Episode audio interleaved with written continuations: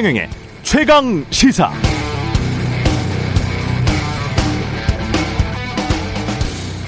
네, 세계 불평등 연구소가 2018년 이후 두 번째로 발표한 세계 불평등 보고서.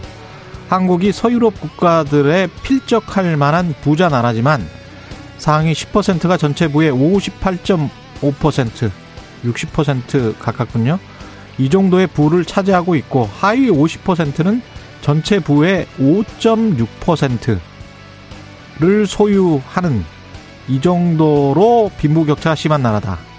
한국 언론이 주목한 부분인데요. 이것도 중요하지만 보고서를 자세히 읽어보면 핵심적인 내용은 이런 이미 알려진 부나 소득의 불평등이 아니고요.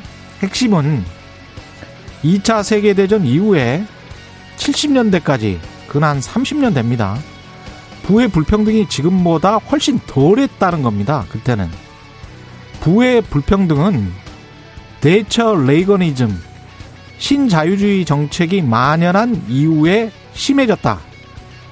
이게 보고서가 지적하는 부분이고요. 두 번째는 그나마 그런 부자, 대기업 감세 정책 등이 덜했던 유럽 국가들이 부의 불평등 격차가 덜했다. 그런데 미국 같은 나라는 심하다. 이런 사실입니다. 그러니까 통시적으로 봐도, 역사적으로 봐도, 그리고 현재 각국 상황을 공시적으로 봐도 불평등의 문제는 어디에서 비롯된다? 그냥 불가피한 게 아니고요. 정책에서 비롯된다는 겁니다. 따라서 자본주의에서 경제 성장을 하면 무조건 불평등해지는 게 아니고요. 우리는 덜 불평등해질수록 선택할 수 있다. 정책을 선택할 수 있다. 이게 이 보고서의 핵심 내용입니다. 네, 안녕하십니까. 12월 9일 세상에 이익이 되는 방송 최경령의 최강시사 출발합니다. 저는 KBS 최경령 기자고요. 최경령의 최강시사 유튜브에 검색하시면 실시간 방송 보실 수 있습니다. 문자 참여는 짧은 문자 50원, 기문자 100원이 드는 샵 9730 무료인 콩 어플 또는 유튜브에 의견 보내주시기 바랍니다. 오늘 1부에서는 국민의힘 이수정 공동 선대위원장 만나보고요. 2부에서는 민주당 선대위의 박찬대 수석 대변인 만납니다.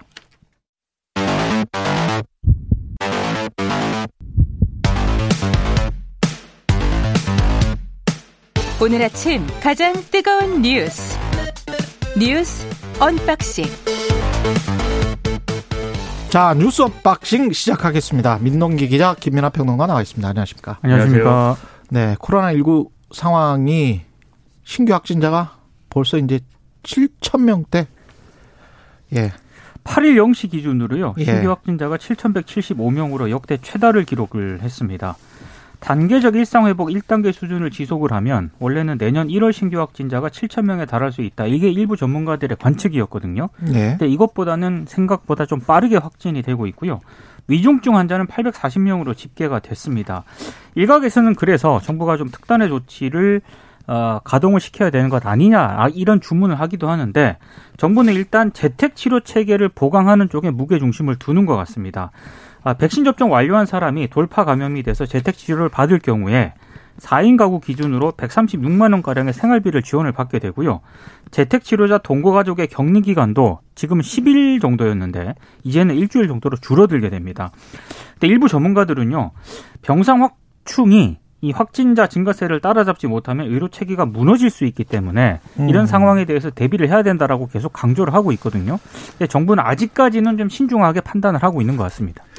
그러니까 이게 앞으로 확진자가 늘어날 요인들만 있고 줄어들 요인은 없기 때문에 그래서 지금 이제 뭔가 특단의 대, 대책을 통해서 확진자를 줄일 수 있는 요인을 지금 만들어야 된다는 게 의료 전문가 일각의 이제 주장입니다. 그렇기 때문에 그러면 이제 특단의 조치가 뭐가 지금 가능한가를 이제 검토를 해봤을 때는 사실 지금 했- 하고 있는 것 중에 유일하게 안 하고 있는 거 남은 게 예를 들면 6시 이후에 다중이용 시설을 이용을 중단시킨다든가 하는 이 사회적 거리두기의 가장 높은 단계에서 했었던 그거만 남았거든요, 지금 사실. 그렇죠. 예. 근데 그걸 할 거냐 말 거냐인 건데 정부는 아직 이제 그거에 대해서 지금까지 소위 말하는 K 방역이 자영업자 소상공인들한테 너무 큰 부담을 줘왔는데 지금 그래도 어느 정도 숨통이 트이고 있는데 그걸 선택하는 것은 여전히 이제 어렵다라는 분위기인 것 같아요. 다만 정부가 볼 때도 지금 상황이 심상치 않다고 느끼는 것이 애초에 이제 예상했던 것보다 훨씬 중증화율이 높다라는 거에 대해서는 인정을 하고 있습니다. 그래서 방역 당국이 당초에 중증화율을 1.6% 정도 봤는데 그걸 가정해서 병상 확보를 했는데 실제로는 2에서 한 2.5% 정도에 이르고 있다. 예. 이렇게 얘기를 하고 있고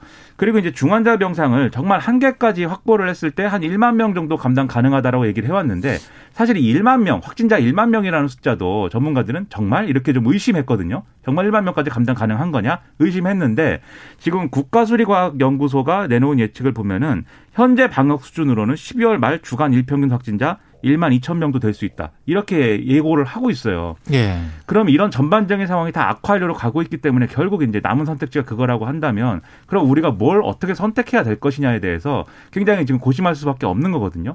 만약에 6시 이후에 영업 중단한다거나 이런 이제 어 실질적으로 어좀 봉쇄에 준하는 그러한 조치를 시행하게 될 경우에는 예. 그냥 이걸 실시해 가지고 미안합니다 할 게 아니고 거기에 대한 강력한 어떤 반대급부도 사실 있어야 되는 거죠. 그렇죠. 그거를 할 수 있는 지금 정치적 상황인가 이런 것들을 종합적으로 고려해가지고 특단의 조치를 나름대로 어, 지금 구상해야 되는 상황이라고 봅니다. 이게 보상이나 지원이나 이런 것들이 필수적으로 뒤따라야 될것 같고요. 그렇죠. 사람들이 굉장히 좀 견디기 힘들어하는 거는 사실인 것 같고 특히 무엇보다 백신에 관한 뭐랄까요 80%를 이미 맞았잖아요 2차 접종까지 예. 그랬는데 이렇게 또 많이 걸려라고 해서 굉장히 좀 피곤해하고 사실 약간 좀 의문을 가지고 있는 사람들도 있는 것 같아요. 근데 다행인 건 지금 사실은 백신을 언제까지 얼마나 마- 맞아야 이게 효과적인가에 관해서 계속 논의가 과학자들한테 되고 있는데 오늘 외신 아주 공통으로 첫 보도로 지금 다 나오고 있는 거는 화이자에서 부스터샷을 그냥 세 번째에 맞는 거죠. 네. 세 번째를 맞으면 오미크론 변이에도 충분히 대처할 수 있고 물론 이거 피어 리뷰가 아직 안 됐습니다. 그리고 어, 어느 정도 효과가 지속될 건지는 모르지만 지금 현재보다도 훨씬 더 사람을 보호할 수 있다. 우리가 감염되는 것도 보호할 수 있고 중증화율도 막아줄 수 있다라는 연구 결과가 나왔어요. 그래서 그 전반적으로 외신들이 그걸 굉장히 크게 보도를 하고 있습니다. 화이자 스터디에 관해서. 역시 오늘도 외신을 예. 전해주신 그래서 아니 일단 조, 좋은 점도 있으니까요. 그러니까 좋은 소식도 있어야 되니까. 왜냐하면 너무 지금 사람들이 백신에 관해서 저도 그렇게 느껴요. 아유 80%나 맞았는데 또 이러면 이거는 음, 지금 외신도 말씀하셨지만 예. 외신도 그렇고 국내 언론도 그렇고 예. 백신의 효과 자체가 없다 이렇게 결론 내릴 수 있는 상황은 아니라고 다들 그렇죠. 얘기를 합니다. 예, 효과는 근데 분명히 있는 거고 마음 속에서 우리가 그런 생각들이 스멀스멀 있는 건또 음, 사실이잖아요. 그렇죠. 그러니까 뒤집어 예. 얘기하면 백신을 예. 안 맞았었으면 예. 지금 이 수준 확진자가 이 수준으로 발생하지 않아요. 훨씬 더 많이 발생합니다. 그 오늘 그렇죠. 이제 오늘 나온 전문가들 인터뷰 같은 거 보면은 예. 백신 효과가 없었으면 이미 수만 명이다 확진자는 유럽 같이 됐다. 아니 그리고 죽는 사람들도 오늘 또 다른 외신 그 42세 헬스 어, 몇 시에 보세요 외신을 많이 보셔요 외신을. 예. 42세 영국 남성인데 정말 건강하고 헬스 무슨 챔피언 뭐 이런 사람이에요. 네. 그 마스크 안 쓰고 백신 안 맞고 나는 뭐 상관없다라고 했다가 죽었어요, 이분도. 근데 그래서 또 이제 막 찾아보니까 그래서 10대들은 뭐 백신 안 맞으면 정말 우리는 지금 없거든요, 사망자가. 근데 외국은 있더만요. 음. 그렇죠. 예, 백신을 안 맞고 그렇게 있다가 또 사망하는 경우들도 꽤 많이 나타나고 있기 때문에 외국 같은 경우에 10대들도 이게 그 백신에 관해서 속으로 가지고 있는 그 불신이나 이런 것들 과학자들의 말을 좀 곰곰이 들어봐야 될 필요가 있습니다. 그리고 이제 중증화율이 이제 예상보다 높아지는 것의 원인 중에 하나도 음. 고령층의 경우에 이제 지난해 초에 이제 맞은 백신의 어떤 그런 효과나 이런 것들이 다소 감소했기 때문인 건 맞는데 예. 그렇다고 해서 이게 완전히 이제 무력화됐다고 볼 수는 없고 또 음. 그렇기 때문에 3차 접종을 접- 하는 게 중요하다라고 지금 얘기를 하는 거거든요. 정부 입장에서는. 그렇죠. 그러니까 우리가 독감 백신도 매년 맞지 않습니까? 맞으려고 하면은 그런 것처럼 한 번 맞았다고 해서 영원히 이게 뭐 지속되는 거는 또 아닌 것이기 때문에 음. 3차 접종을 계획대로 또 한다고 하면은 사실 이 부분을 또 줄일 수 있는 여지들이 있어요. 다만 그렇죠. 버틸 예. 수 있는 시간 이 지금 필요한 거죠. 그런 점에서 좀 보셔야 될 것 같습니다. 그렇습니다. 예. 윤석열 후보는 충청에 가서 대망론을 이야기했고요. 예. 네. 일단 그 대망론도 이야기를 하긴 했습니다만 음. 좀 김종인 위원장 같은 경우에 음. 연합뉴스와 인터뷰를 했는데요. 예. 통합 정부 얘기를 했거든요. 아 통합 정부. 통합 정부 아. 얘기를 했는데 민주당이든 정의당이든 가리지 않고 발탁을 해서 정부를 구성해야 한다. 이렇게 음. 얘기를 했습니다. 이 얘기는 무슨 얘기냐면 예. 어, 야당 인사라도 유능하면 발탁을 하겠다. 이런 거를 이제 의미를 하는 것으로 보여요. 윤석열 후보는 뭐라고 했습니까? 그러니까 윤석열 후보는 여기에 대해서 그냥 원칙적으로 이제 어, 답변을 하긴 했습니다만 어, 상당히 좀 신중한 그런 입장인데 네. 김종인 위원장이 왜 이런 얘기를 했을까가 이제 관심인데 아무래도 뭐 포용적인 이미지를 좀 의도를 한 것으로도 보이는데 어, 현실적인 측면도 좀 있는 것 같습니다. 왜냐하면 윤석열 후보가 대선에 당선이 되더라도 지금 소수파하지 않습니까? 국회의석상. 그렇죠. 그렇기 때문에 어. 소수파 정권으로서의 한계를 현실적으로 좀 인정을 하고 협치해야 한다. 아마 이런 뉘앙스를 좀 깔려 있는 것 같은데 어, 윤석열 후보는 여기에 대해서는 상당히 좀 뭐 반대 찬성 이런 입장은 아니지만 신중한 그런 태도를 보이고 있는 것이 좀 특징입니다. 이 김종인 위원장의 경우에는 뭐 별명이랄까요? 뭐 영원한 뭐 비대위원장 아닙니까? 네. 지난번에 이제 대선 출마를 고려했을 때도 대한민국 비상대책위원장 이런 슬로건을 정했다 네. 이런 얘기도 있었는데, 그러니까 김종인 위원장은 지금 이, 이 대선 이후 상황을 굉장히 어떤 좀 비상한 어떤 그런 대책이 필요한 그러한 비상식으로 사실 보는 거예요. 그렇기 때문에 그렇기 때문에 이 사실상의 거국내각, 탕평내각을 지금 얘기할 수 있는 것이고 여기에 더불어서 백조 원 얘기를 했지 않습니까? 예. 그 백조 원이라는 게 뭐 말이 백조 원이지 그거를 이제 조달할 수 있는 어떤 재원이라든가 수단이라든가 이런 게 만만치 않음에도 불구하고 얘기를 하잖아요. 그만큼 어떤 비상한 대책이 필요하다는 얘기를 계속 하는 거거든요. 국제 발행하겠다는 거 아니에요? 그렇죠. 그렇습니다. 예. 그래서 여기에 기반한 선거 전략이라는 것은 굉장히 지금 이 비상한 시기에 대응하는 방식에 대해서 음. 이걸 통해서 합리적으로 얘기를 함으로써 중도층에게 이제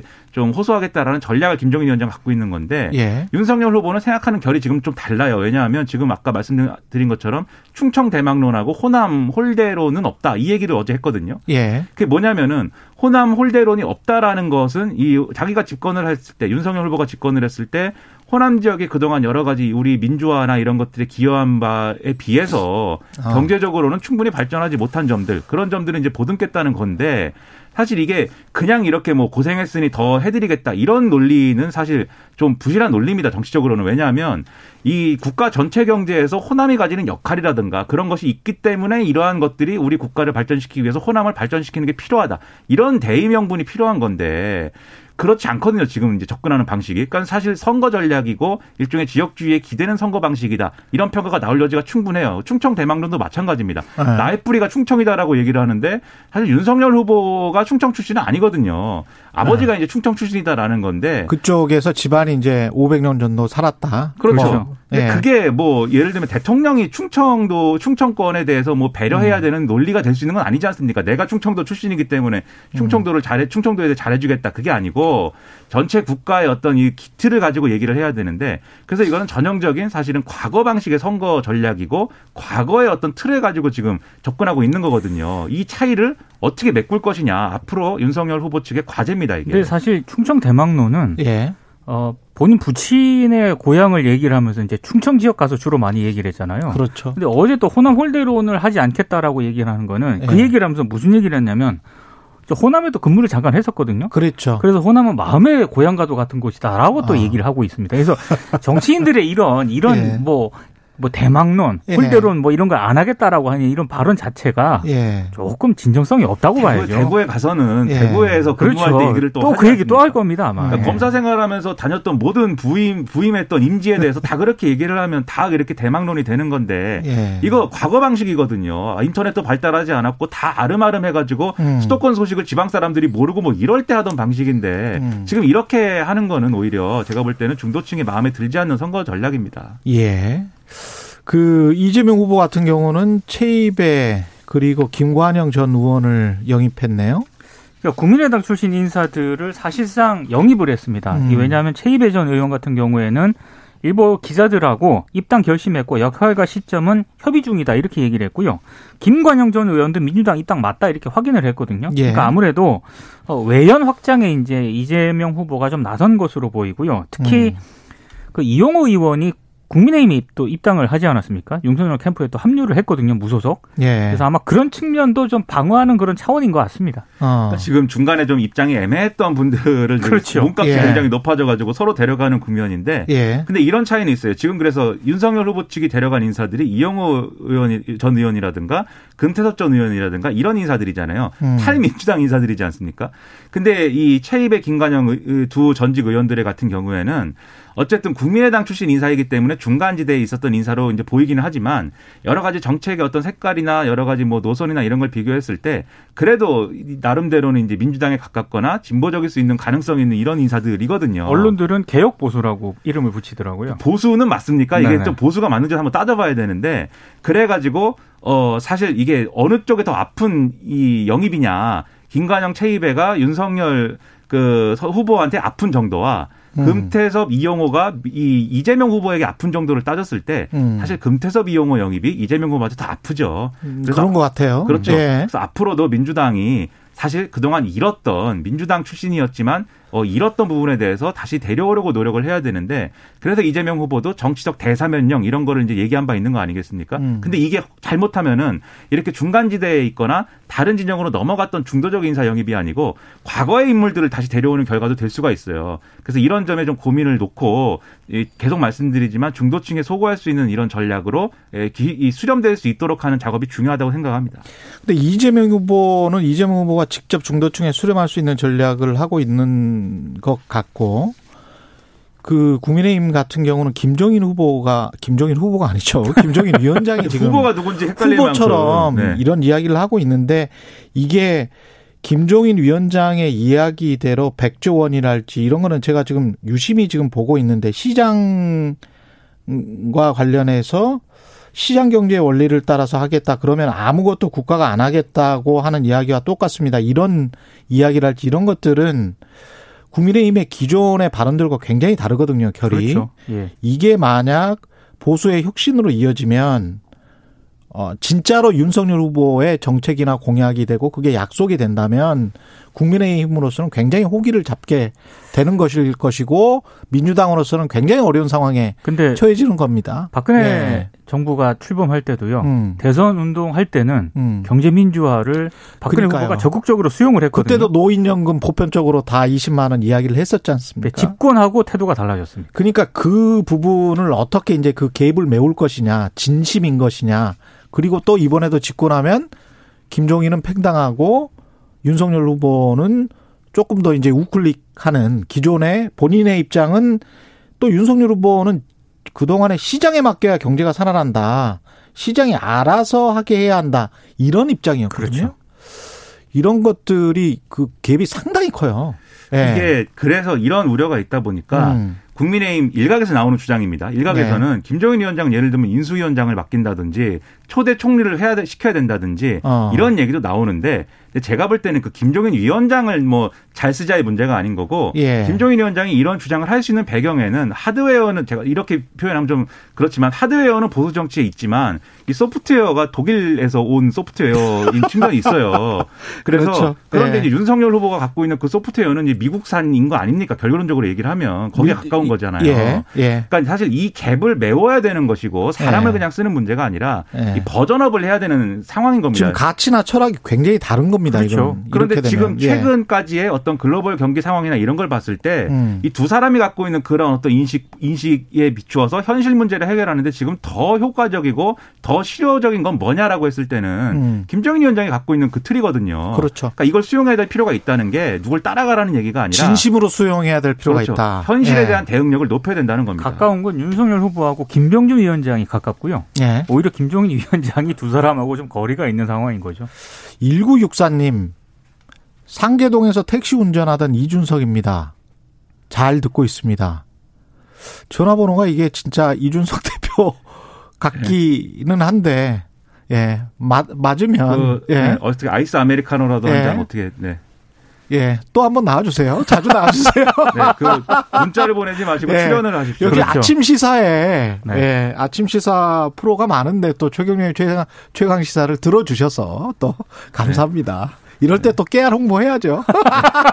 너무 좋아하지 마세요. 네, 유튜브로 다 사람들이 지켜보고 있습니다. 예. 알겠습니다. 제 끝내야 되겠네요. 뉴스 unboxing 민동기 기자 김민하 평론가였습니다. 고맙습니다. 고맙습니다. KBS 1라디오 최경영의 최강시사 듣고 계신 지금 시각 7시 40분으로 향하고 있습니다. 오늘 하루 이슈의 중심. 당신의 아침을 책임지는 직격 인터뷰. 여러분은 지금 KBS 1라디오 최경영의 최강 시사와 함께하고 계십니다.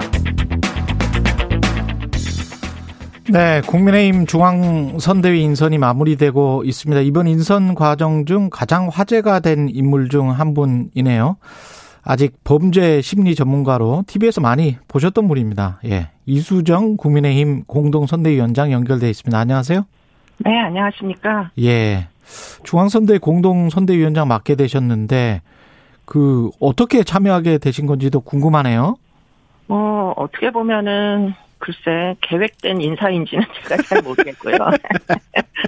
네, 네. 저는 뭐 저한테 전화 온 그 시점부터 밖에는 뭐 알지를 못해가지고 그때가 언젠데요? 네, 한 열흘 전 일요일, 예. 예. 일요일 사이에 뭐 전화가 왔고요. 직접 참여해 달라, 도움을 달라, 여성 전문가 필요하다 이런 내용이었고요. 누가요? 후보가요? 네, 네. 예. 그리고는 일주일 동안 너무 많은 일이 있어서 예.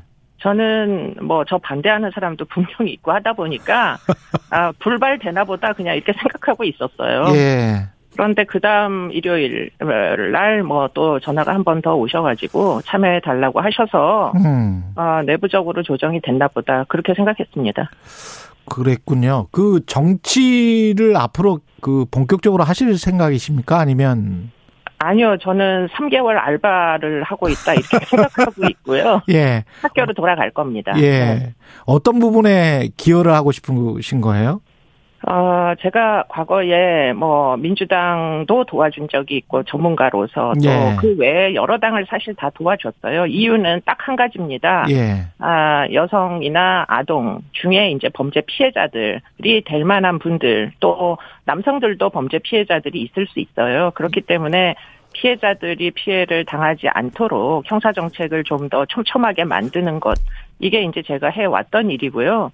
그렇기 때문에 그런 뭐 관련된 정책들을 여기저기서 제안을 이미 했던 적이 있고 어 선대위는 특별히 더 이제 공약이라는 걸 발표를 하지 않습니까? 예. 아, 뭐 새로운 정부의 기조가 될 수도 있는 정책들이기 때문에 누군가는 이제 그 역할을 해주는 사람이 있어야 되겠다. 뭐 이런 생각 중에 뭐 당신이 해주 해 달라고 하니까 예, 저는 그냥 그걸 이제 그 받아들이게 된 거고요.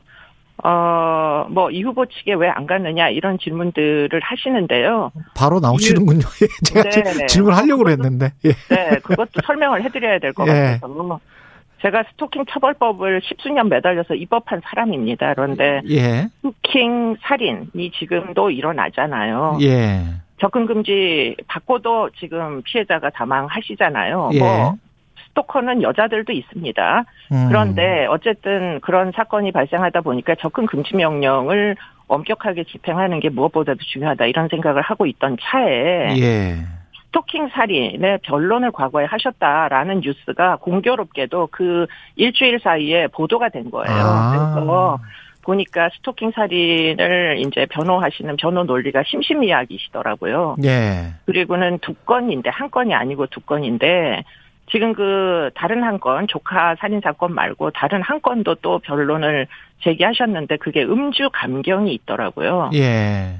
제가 그 음주 감경을 매우 혐오하는 자이기 때문에 아. 아 이거는 아니다. 술 먹고 여자를 처참하게 살해를 한 것이 예. 과연 변명이 돼도 되는 세상이냐. 음. 예, 스토킹 살인은 대부분 계획적으로 살인을 하는 겁니다. 스토킹 기간이 있기 때문에 절대 우발적 살인이 아니에요. 예. 그런데 술 먹으면 용서해 달라. 이게 지금 말이 됩니까? 아. 그렇기 때문에 일단은 저의 철학과 매우 맞지 않다. 정반대다 이런 생각을 했던 거죠. 이준석 당 대표와는 뭐 사이가 안 좋으세요? 혹시? 아니요, 그분을 모르는데 뭐 사이가 좋고 안 좋고 할 근데 게왜 뭐- 언론에 그렇게 비춰집니까? 글쎄 그건 언론에서 데미지라고 뭐 계속 확대 재생산하는 것 같은데요. 예. 일단 개인적으로 이재명 아저저 예. 이준석. 그 이준석 대표를 이재명 후보보다 더 모르고요. 예. 예, 그리고는 지금 만나본 적이 없는 뭐 사이에 뭐 오해 같은 게 싹 틀 수는 있잖아요. 사람들끼리. 예. 어, 해소할 수 있다고 믿고 있고요. 지금 어, 선대위 합류하셔가지고 좀 만나보셨어요? 네, 만나서 뭐 악수도 하고 만나 보니까 호탕한 젊은이고, 예. 예, 대표님이시기 때문에, 음. 아, 제 입장에서는 뭐 지금 후보님 못지않게 제 그 상급자이십니다. 예. 이른바 이제 이대남들의 항의 시위도 있었습니다. 그 국민의힘으로 가시는 것에 관해서. 네, 네, 네. 이게 저는 불필요한 젠더 갈등 같기도 한데 어떻게 보십니까?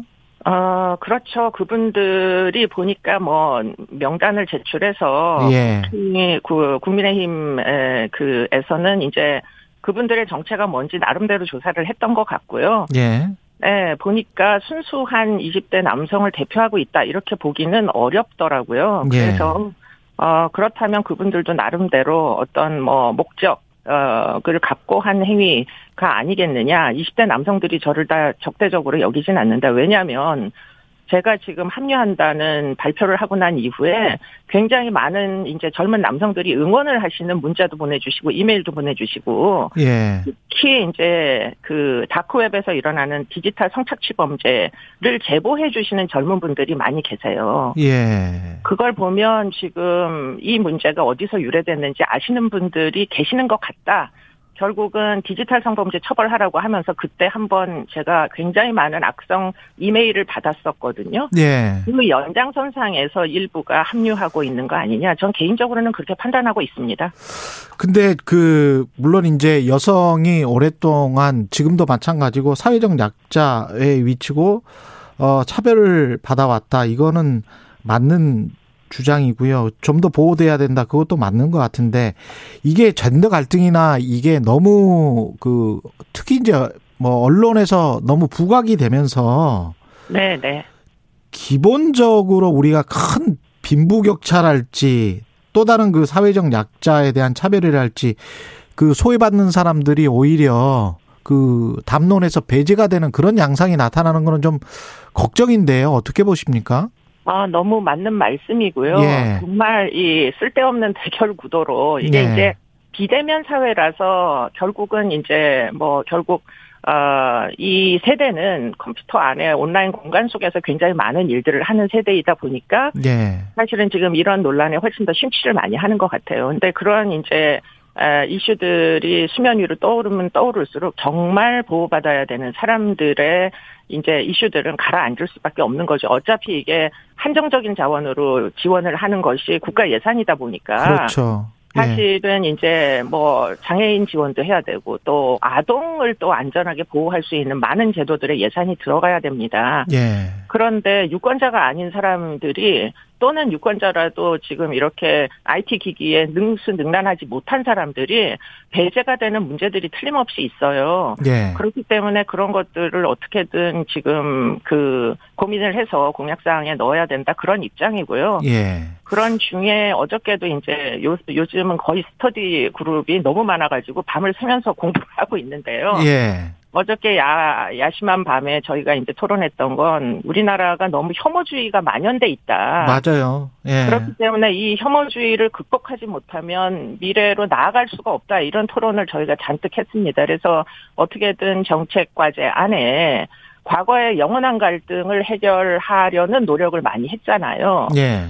마찬가지로 이 지금 대결 구도로 있는 다양한 집단들이 어떻게 하면 서로를 이해하고 배제하지 않도록 할 거냐 음. 하는 것에 대한 뭐 정책이 그래도 공약사항 안에 한두 개는 들어가야 되는 거 아니냐 이런 토론을 어저께 했습니다. 네. 근데 혐오와 관련해서는 사실은 지금 노재승 공동선대위원장의 과거 발언 중에 혐오 섞인 발언들이 사실 있거든요.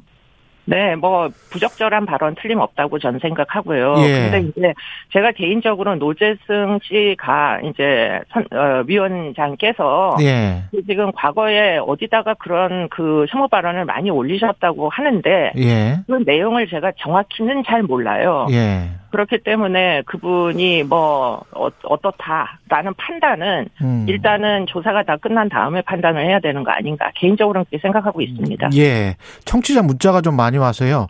혹시 네. 이런 질문들이 와 있습니다. 유튜브에서 반디헌님은 음. 그렇다면 정의당으로 가서 도와야 하는 거 아닌가요? 뭐 이런 네. 말씀하셨는데요. 뭐 정의당과도 관계가 나쁘지 않습니다. 그런데 네. 문제는 이제 아뭐 과거에는 아, 당을 가리지 않고 도왔습니다. 그런데 음. 문제는 사실은 이 두 분, 어, 이 후보님과 윤 후보님은 예. 두분 중에 한 분이 결국은 될 국정을. 운영하실 분이잖아요. 예. 그러면 사실은 운영을 하시는 정책 안에 꼭 있어야 되는 것을 빼놓고는 갈 수 없는 겁니다. 예. 그렇기 때문에 결국은 선택을 할 수밖에 없는 순간이 있었고요. 예. 다만 저는 법치주의를 선택한 겁니다. 그 부분은 아. 이해해 주시면 좋겠습니다.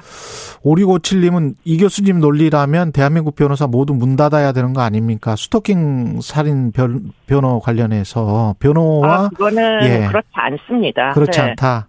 예. 네, 지금 변호를 하는 논리가 꼭 술 마셔서라는 이유 말고도 예. 반성문도 있고 탄원서도 있고 다양한 종류의 이제 어떤 감형을 호소하는 또 어, 사회 경제적으로 어려움이 있었다라는 부분을 부각시키는 이런 이제 여러 가지 변론이 있을 수 있습니다. 왜냐하면 저희 집안에도 변호사들이 많이 있다 보니까 음. 이분들과 매일 이제 이야기들을 나눕니다. 어떻게 아, 논리를 구성하는 게 가장 설득력이 있을 거냐. 그럴 때 제가 임의 명정 은 사용하지 말라 이렇게 예. 얘기를 합니다. 이거는 사실 영미권 국가에서는 허용이 안 돼요. 어. 애당초에 술 마셔서라는 이유를 심신미약에다 달 수 없게 돼 있어요. 근데 우리나라는 유일하게 음주에 대한 정말 정말 관대한 이런 이제 분위기가 있다 보니까 지금 명- 명정 뭐 영어로 제가 얘기를 해보자면 볼런터리하게 인톡시케이션 자기가 야. 알면서도 술을 네. 먹어놓고는 그것에 그렇지. 의한 행동을 네. 면책해달라고 주장하는 건 적당하지 않습니다.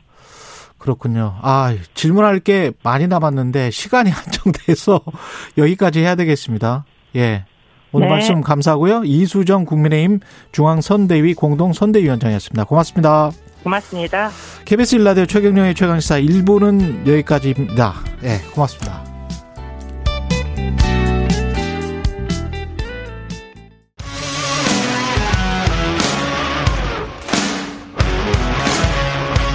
오늘 하루 이슈의 중심 최경영의 최강 시사.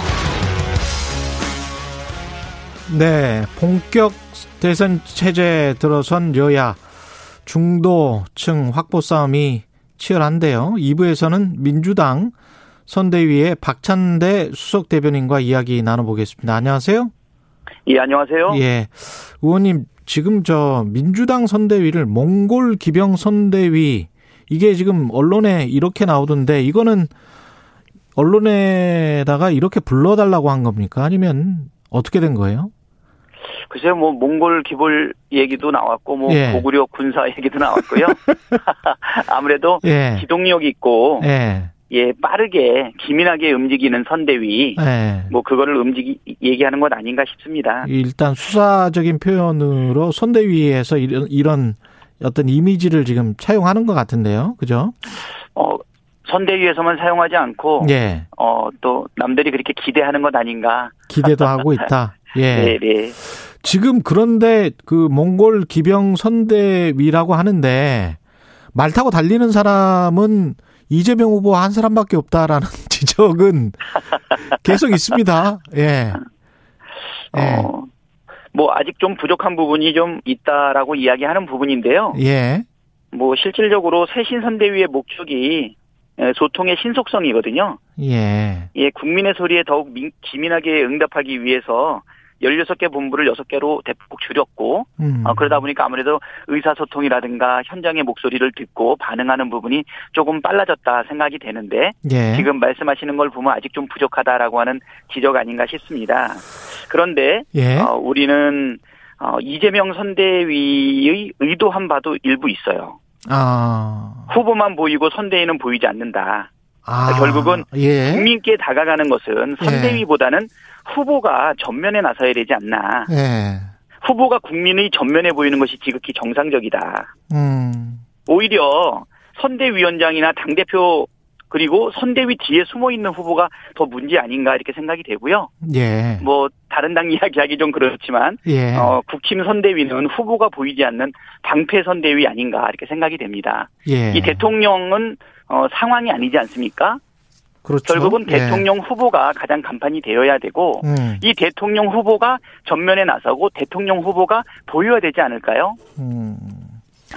지금 그런 의미에서, 상황은 네, 김종인 위원장 말씀하시는 겁니까? 국민의힘 같은 경우. 아, 뭐 지금 그 자리도 조금 좀 불안하죠. 예. 예, 뭐 극적으로 다시 어 영입이 되시고 뭐 봉합하는 형태를 취하기는 했지만 지금 현재는 국힘은 지금 윤석열이 보이지 않고 있는 형태고요. 예. 뭐 각종 정책 토론이라든가 내용과 관련해서도 지금 현재는 나타나지 못하고 있는 부분입니다. 음. 특히 이준석 후보가 극적으로 합류해가지고서 어 가졌던 어뭐 부울경에서도 대구에서도 모습을 보게 되면 오히려 후보보다도 이준석 대표가 보이는 것은 아닌가. 또 정책이나 방향은 또 김종인만 보이는 것은 아닌가 이런 생각이 들어서요. 예. 그런 면에서 후보가 보이고 또 예. 후보만 보인다고 표현이 되는 것도 어 이대명 이재명 선대위가 의도하는 바 아닌가 이렇게 생각이 됩니다. 근데 김종인 위원장 말씀이 나와서 좀 여쭤보면 김종인 네네. 위원장이 어제도 그 통합 메시지 뭐 민주당이든 정의당이든 만약에 윤석열 후보가 되면 그런 어떤 그 통합적 협치 내각을 어으로 정부를 구성하겠다 이런 이야기도 했고 100조 원 이야기를 할지 국가가 시장을 어 이끌지 않으면 안 된다라는 이야기 기존의 국민의힘이나 이제 윤석열 후보와는 전혀 다른 메시지를 내놓고 있거든요. 음, 아마 김종인이 가지고 있는 어떤 정책 역량 중에 하나가 아닌가 예. 이런 생각이 들고요. 예. 어, 일단 윤석열이 당선된다면이라는 거는 뭐 저희는 뭐 가정할 수가 없고요. 예. 그것을 전제로 하는 것은 아닌데 아, 통합하고 통합 정부를 구성하겠다라고 하는 거는 상당히 건전한 의식인 것 같아요. 예. 에, 우리가 당선이 된다 하더라도 뭐 민생을 해결하는 부분과 관련해 가지고는 고려할 수 있는 부분이라고 생각이 되고요.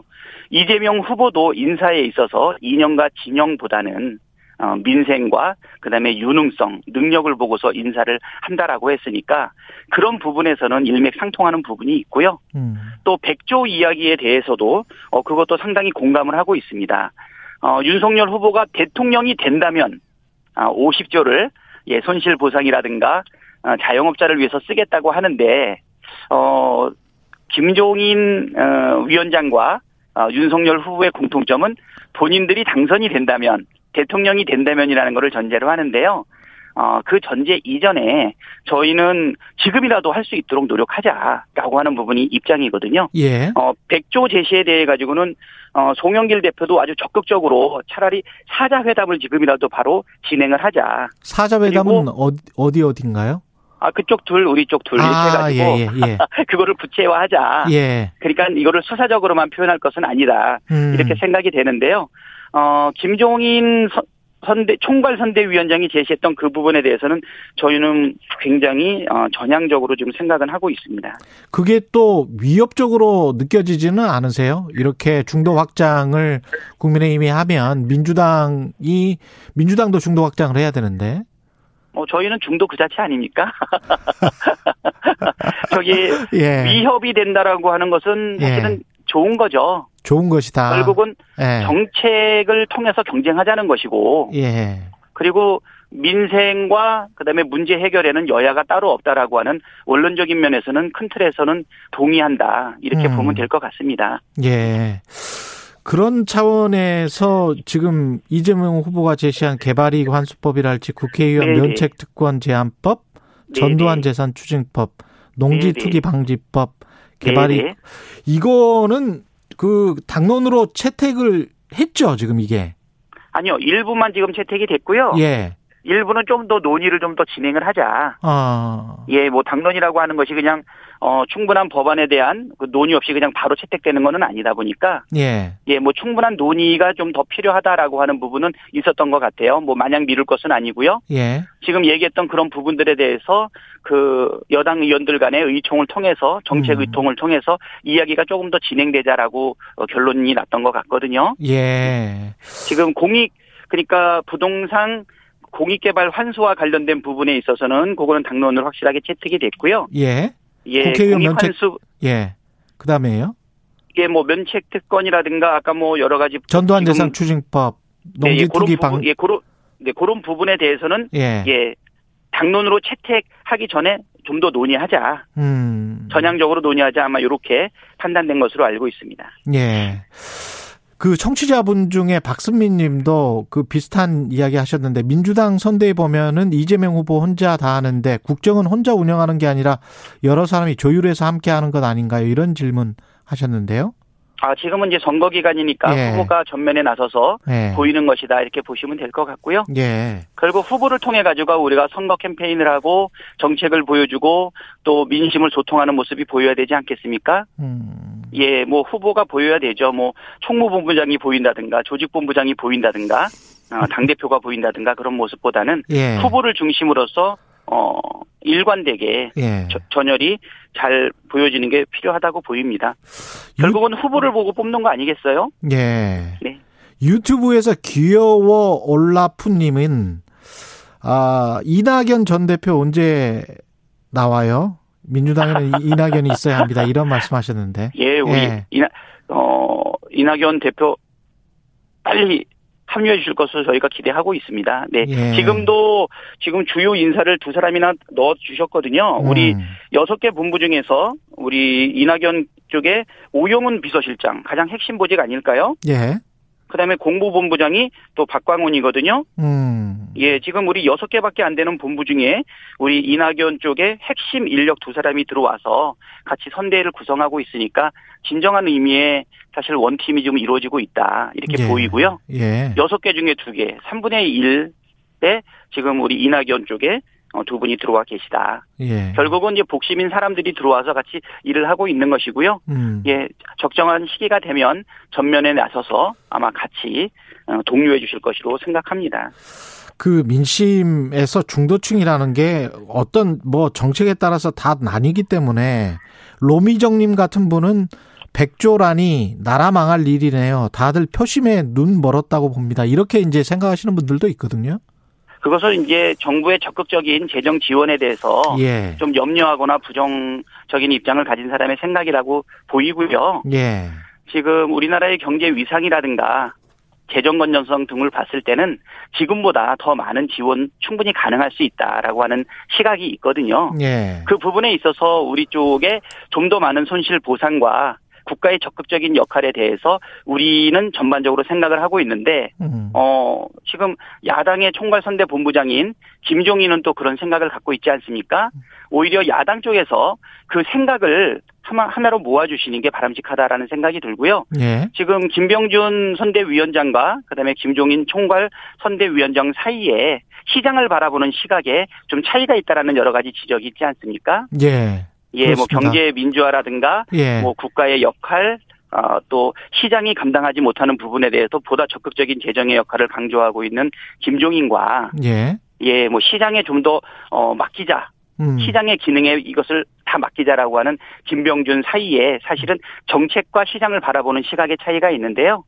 어, 저희는 이제 김종인이 제시하는 부분에 대해서 특히 경제 민주화를 주창했던 그 부분에 대해 가지고 어, 많은 부분 공감이 되고 있다 이렇게 보시면 될 것 같습니다. 그 어떤 측면에서는 중도 확장이 우클릭 민주당 입장에서는 우클릭일 수 있는 건가요? 그러면서 이제 집토끼를 놓칠 수 있다 이렇게 생각하시는 분들도 있을 것 같고요. 어떻게 어, 생각하십니까? 우리 민주당은 어, 왼쪽과 오른쪽 중도가 적절하게 섞여 있는 정당이라고 생각이 되거든요. 예. 예, 뭐 강하게 어, 개혁을 원하고 그 다음에 어, 왼쪽 정책을 지지하는 지지자들과 음. 그 다음에 중도적 성향을 가지고 있는 지지자들이 골고루 잘 있지 않나. 그 중에는 약하게 오른쪽에 있는 분들도 있을 것이라고 보이는데요. 예. 어, 우리 민주당은 끊임없이 개혁을 추구해 왔던 예, 중도 그리고 어 개혁 정당이다라고 표방하는 것이 오히려 정체성에 맞지 않나 생각하고요. 예. 그리고 이재명 후보가 늘상 얘기했던 것이 자기 실용성 많이 이야기하지 않았습니까? 그렇죠. 예, 그리고 세대별로 또 성별로 지역별로 정치적 성향은 조금 다르지만 그야말로 전국 정당 아닌가 이렇게 생각이 되고요. 음. 그리고 뭐 TK에서 처음 배출한 우리 당 후보 아니겠어요? 정치적 기반이 가장 약한데 출신인 어 분을 민주당의 대선 후보로 결정할 것만큼 음. 어 우리 같은 경우에는 어 전국 정당 그리고 중도 정당, 개혁을 계속 추진하고 있는 정당. 그러면서도 이념과 진영에 가로 어, 사로잡히지 않고 문제를 해결하기 위한 유연한 실용 정책을 표방하고 있다. 이렇게 말씀드릴 수 있을 것 같습니다. 예. 그, 어, 금태섭 전 민주당 의원이랄지 이영호 의원 국민의힘 선대에 합류했지 않습니까? 네, 네. 예. 어, 금태섭은 아직 안 했는데요. 아니, 저, 예, 있는 합류했는데? 거죠? 선대에 어, 합류, 금태섭이 합, 예. 합류가 됐나요? 예, 예. 어, 예. 그래서 네, 네, 네. 민주당 입장에서, 물론 이제 김관영 최이배 전 의원이 민주당 영입되기는 했는데, 어, 어, 영입을 좀 예상하고 있는데 영입이 예. 됐나요? 어떻게, 아, 보, 예. 그, 뭐, 저는 이제 보도로만 그렇게, 에, 보고 판단을 하고 있는 건데요. 음, 어떻게 보십니까, 이게? 일단은 뭐 김관영하고 최이배 의원의 영입에 대해서는 뭐 적극 환영을 하고요. 예, 저 같은 경우에는 20대 국회에서 정무위에서 같이 일해봤던 동료들이거든요. 예, 예, 20대 국회 때 민주당이 어 국민의 당과 민주당으로 이렇게 나뉘는 과정 속에서 조금 음. 안타까움이 좀 있었는데요. 음, 시간이 경과하고 나서 그 합리적이고 실용적이고 어 그다음에 중도적인 두 분이 민주당에 들어오는 것은 뭐 도움이 된다라고 생각이 됩니다. 금태섭, 이용호의 국- 국민의힘. 예, 그쪽의 선택은 오랫동안 고민하다가 선택을 했겠죠. 예, 예, 조금 아쉬움은 좀 있어요. 음, 어, 어떤 분들은 어 제대로 찾아갔다라고 말씀을 하기는 하는데 음. 예, 조금 더, 어, 같이 할 수 있었던면 좋지 않았나, 뭐 이런 생각도 들기는 하고, 그분들의, 어, 결정은 존중하고 있습니다. 네, 알겠습니다. 유튜브에서 장정순 님이 가장 핵심적인 뭐 이번 대선의 그 분야일 것 같습니다. 이재명 후보가 부동산 잡을 수 있을까요? 이런 질문 하셨네요. 부동산, 예, 뭐 쉽게 장담하기는 어렵겠지만, 음, 어, 자신 있게 아마 발표하신 걸로 알려져 있고요. 일단 부동산 공약 관련한 것을 좀 더 다듬어 가지고 뭐 적당한 기회가 되면 분명하게 발표를 하겠지만 예, 어, 남들이 생각하지 못한 확실한 어, 질 좋은 좋은 주택을 확실하게 공급을 하고 그리고 그 공급된 그 주택에 사실 어 3년 동안 250만 호를 어, 제공을 하는데 그 중에 100만 호 정도는 지금 기본주택을 지금 예상을 하고 있지 않습니까? 예, 예, 그리고 부동산을 보유함으로써 기대하고 있는 투기 이익이라든가 부동산 차익을 어, 생각하기보다 오히려 부동산을 투기적 목적으로 갖고 있는 사람한테 손해가 되게끔 정책이 만들어진다라고 하면 적절한 부동산을 보유하는 것 이상의 이익을 갖는 지 못하게 하는 구조를 만들어 가게 된다라고 하면 음, 뭐 가능할 것이다라고 후배 후보님께서 말씀을 하셨기 때문에 예. 조금 기대를 가지고 지켜봐 주셨으면 좋겠습니다.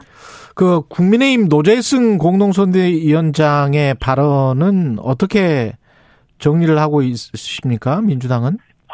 글쎄요, 뭐 이것은 국힘에서도 지금 고민을 많이 하고 있는 것 같아요. 예, 뭐 사퇴를 시킬 것인지 아니면 사퇴를 안 시킬 것인지 고민을 많이 하고 있는데 저는 이런 분이 어 1호 정책, 1호 정강 정책을 발표할 공동선대위원장이라는 거에 대해서는 사실 좀 납득이 안 가고 있거든요. 예, 뭐 김성태 의원이라든가 함익병 어 이런 분들이 뭐 중간에 그만두시기는 했지만 최근에 그 형태를 보게 되면 전복민 예뭐 제3 편법 증여하고 뭐 기자 매수 이거 예. 관련해 가지고 자진 탈당했다가 최근에 정무빈 의원? 예, 예 예 예. 복당을 하셨는데 부울경의 본부장을 맡기셨어요.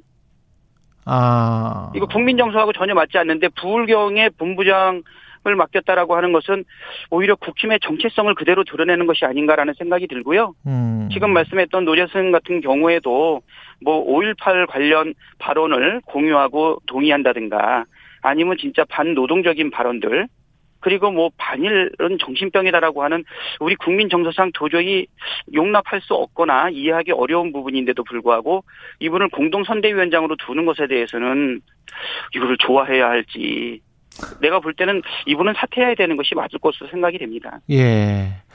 판세는 지금 어떻게 보십니까? 판세는 지금까지는 어 저는 뭐 거의 격차는 거의 다 좁혀졌다고 보이고요. 예.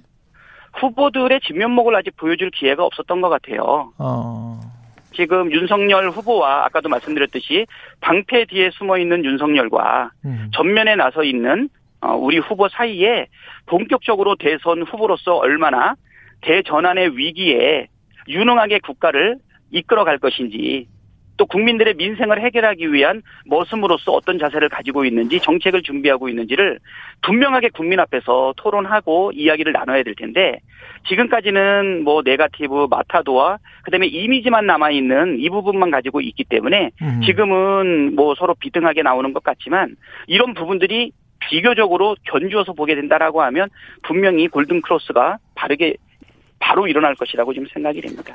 이번 주에 매타버스 이재명 후보 고향인 TK 지역 대구 경북 지역으로 향한다고 하는데 일정을 마지막으로 좀 소개를 해 주십시오. 예, 일정 좀 빡빡하게 잡았고요. 예. 민주당 최초의 TK 대선 후보인 만큼 고향 TK에 지금 공을 좀 많이 들이려고 합니다. 10일부터 메타버스 하는데요. 어, 먼저 10일 포항을 시작해서 경주 대구를 가고요. 음. 11일에는 선영이 있는 경북 봉화군을 갑니다. 예. 아, 모교 초등학교 은사나 동기생들과 함께 캠핑을 할 거고요. 12일에는 어, 칠곡 다부동 전적 기념관을 찾을 것입니다. 예. 그리고 구미의 금호공대 학생들과 대화 일정을 소화할 거고요. 음. 그리고 의성군으로 이동해서 이웃사촌 청년 시범마을 사업을 어, 돕는 중간 지원 조직 어, 만날 거고요. 귀농 청년들과 함께 국민 반상회를 진행을 할 겁니다. 그리고 상주에서 농민 기본소득을 주제로 town hall meeting도 지금 준비되어 있습니다. 마지막으로 1719님이 대장동 네. 고발사주 특검은 진행되나요? 이렇게 말씀하시는데요. 지금 대, 어, 고발 사주는 지금 검찰의 수사가 진행이 되고 있고요. 예. 뭐 대장동과 관련해 가지고는 특검 부분에 대해 가지고 후보가 음. 조건 없이 어, 대장동과 관련된 처, 처음부터 끝까지 전체를 포괄하는 특검을 주- 주장을 하고 있지 않습니까? 예. 아, 그래서 그 최초의 시드머니가 됐던 부산저축은행에서 돈이 들어오는 불법 대출의 과정에 대해서도 조사를 해봐야 되고 그 다음에 SK 쪽에서 어떻게 또 운영 자금이 들어왔는지 음. 그리고 그것이 또 하나 콘소시엄 내에서 어떻게 민간이 배분이 되었는지 음. 그리고 50억 클럽을 포함을 해서 어, 이 부정하게 움직이는 이 돈의 출처가 무엇인지 뭐 이런 부분들에 대해서 어, 포괄적인 특검이 지금 이루어지기를 지금 기대하고 있습니다. 어, 어제 임태희 본부장은 민주당 이재명 후보는 그렇게 말을 하는데 민주당은 법사위에서 이 법, 이 특검과 관련해서 은근슬쩍 발을 뺀다. 이렇게 지금 주장을 하던데요. 아, 이 법사위 차원에서 예. 실질적으로 특검이 논의된 적은 없고요. 음. 이거는 원내대표들끼리 만나서 예, 특검의 대상, 시기, 특검, 그다음에 수사관들 이런 부분에 대해서 다 판단을 하고 결정을 해야 되는데 예. 법사위에서 그냥 어 이것이 상설 특검법도 아니고 일반 음. 특검법을 만들어서 진행하자라고 하는 것은 90일도 남지 않은 이 기간 동안에 특검법을 가지고서 뭉개겠다라고 하는 의도가 있기 때문에 아. 우리는 좀 더 신속하게 빠르게 특검을 가자라고 하는 의미거든요. 야. 저희가 처음에 특검을 주저했던 이유는 뭐냐면 수사를 피해보자 하는 것이 아니고 지금 검찰 수사가 진행되고 있는 것을 중단시키고 특검 논의하다가 대선이 끝날 수가 있지 않습니까? 대선까지 끝날 수 있지 않습니까? 예. 결국 임박한 검찰의 수사를 피하기 위한 꼼수로서 제공되는 특검이다라고 생각이 돼서 우리가 적극적으로 받았는데 다시 이 특검의 뭐 범위라든가 내용에 대해서 뭐 조건을 건다든가 아니면은 이것을 시간을 지속하는 부분에 대해 가지고 의견을 제시하는 부분이 있기 때문에 어, 그런 부분에 대해서 저희가 지적을 하고 있는 거거든요. 알겠습니다. 여기까지 예. 듣겠습니다. 말씀 감사하고요. 더불어민주당 선대위의 박찬대 의원님, 예, 수석 대변인이었습니다. 고맙습니다. 예, 감사합니다. 공정, 공익, 그리고 균형. 한 발짝 더 들어간다. 세상에 이익이 되는 방송. 최경영의 최강 시사.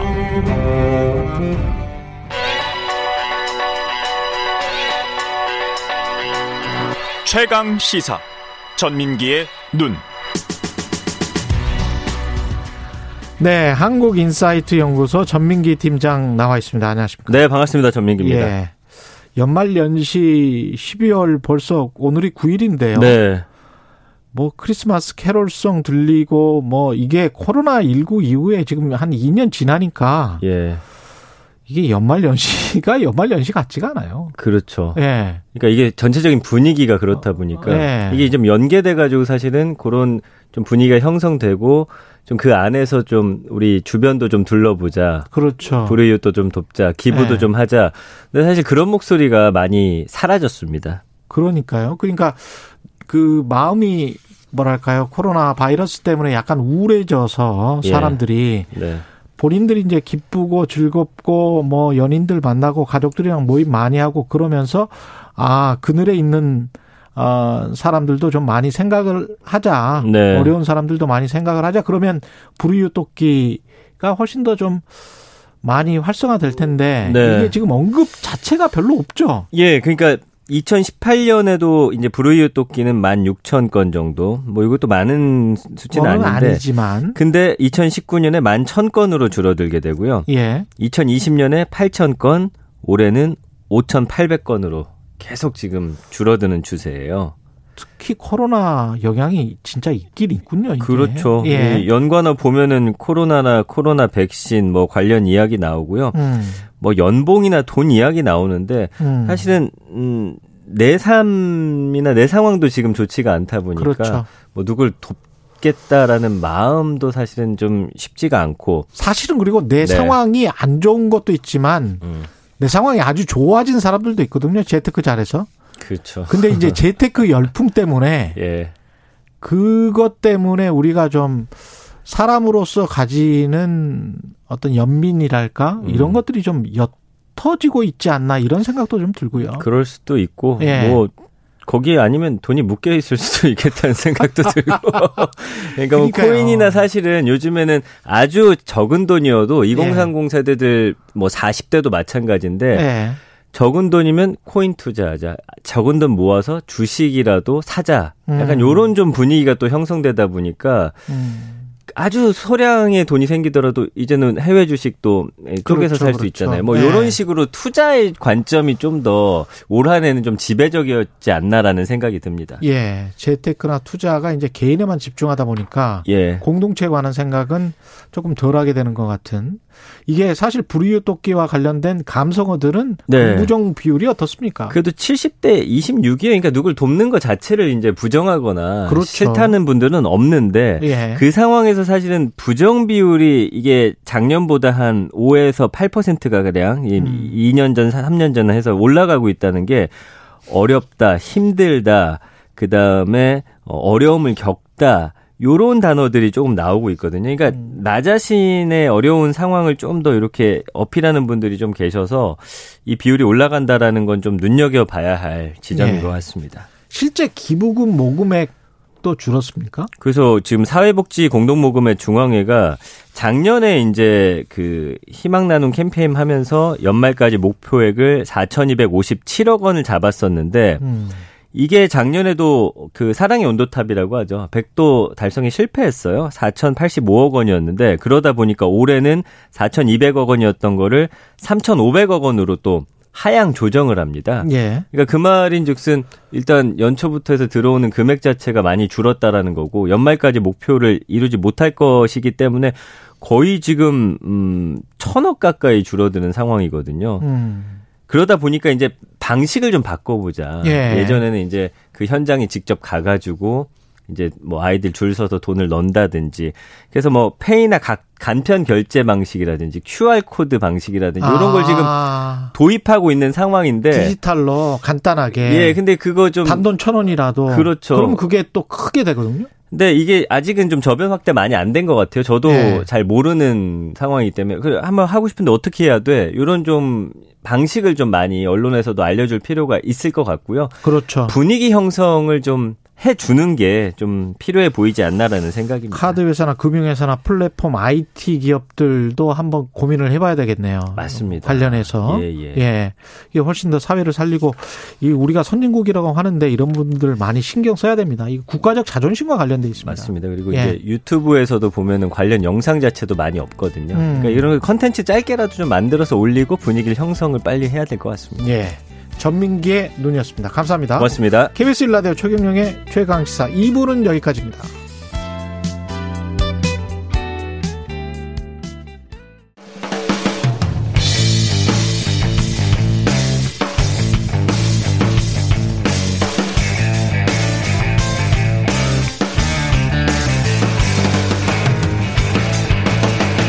최경영의 최강 시사.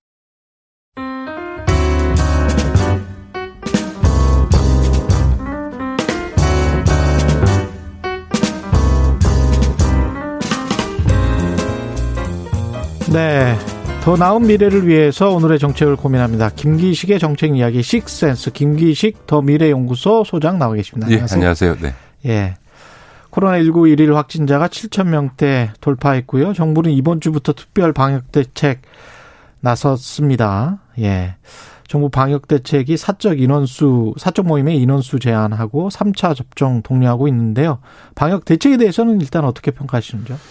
그 이전에 예. 좀 지금 상황을 어떻게 볼 거냐 예. 얘기를 좀 먼저 해야 될 것 같은데요. 예.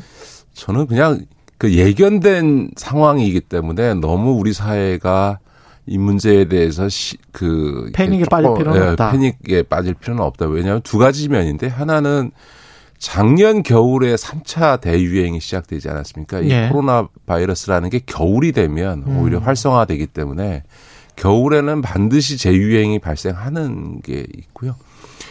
또 하나는 우리가 with 코로나 국면으로 11월 달에 국민적 합의하에 이제 갔죠. 전환했지 않습니까? 예. 그러면 어, 영국이나 이런 유럽에서도 마찬가지입니다만 with 코로나 국면으로 전환하게 되면 어, 상당 기간 확진자가 이렇게 폭증하는 현상이 나타납니다. 그러니까 음.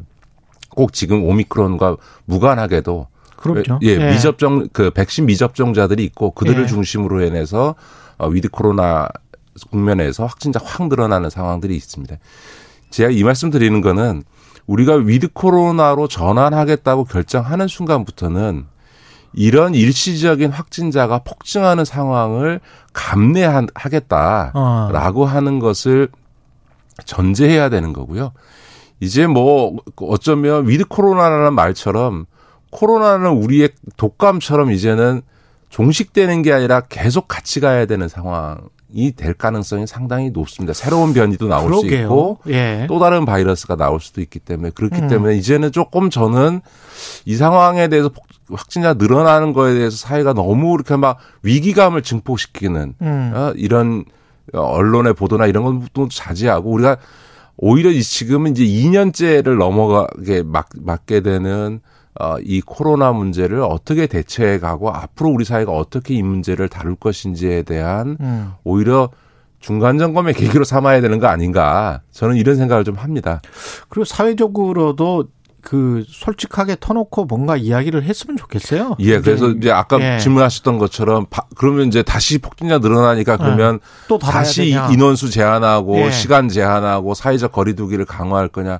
저는 제 입장은 어, 명확하게 반대입니다. 그러니까 예. 무슨 얘기냐면 전에도 제가 이 방송에서 몇 번 말씀을 드렸것 같은데 지금은 코로나로 인한 생물학적 사망의 위험보다 음. 장기화된 이 코로나 방역 조치로 인해서 자영업자를 중심으로 사회적 사망을 하는 그렇죠. 파산해서 사실상 생계 수단이 없어져가든지 아니면 굉장히 영업 손실로 인해서 사- 살기 어려워진 이런 사회적 위협과 사회적 사망이 훨씬 더 심각한 문제로 나타나고 있고 음. 앞서 말씀드렸던 것처럼 이 코로나 상황이라고 하는 게 언제 종식될지 모르는 어떻게 그럼요. 보면 계속 갈 수도 있는 상황인데 그러면 앞으로 계속 이렇게 방역 조치를 통해서 사회적 거리두기를 계속 유지할 하느냐. 거냐라고 하는 점에 있어서는 이제 코로나를 대처하는 사회의 전체적인 전략을 바꿀 때가 됐다. 생각도 좀 바뀌어야 될 것 같고. 생각도 바뀌어야 될 것 같고 확진자가 발생하는 숫자에 연연하면 안 된다는 거죠. 지금 최근에 이 오미크론과 관련해서도 미국의 방역 책임자인 파우치가 예. 어, 델타 변이보다 위험하지 않다. 그렇죠. 치명률이 낮다라고 얘기하지 않습니까? 그러니까 오미크론 감염자들 대부분이 경증이거나 심각하지 않은 걸로 나타나면 그러니까 그냥 무증상이거나 경증인데도 불구하고 확진자 숫자가 늘어났다고 사회가 방역 조치를 강화하는 건 전 적절하지 않다. 음. 이제는 명확하게 그 생명의 위협을 으로 갈 수 있는 중증 환자를 집중 관리하고 사망자를 줄이는 음.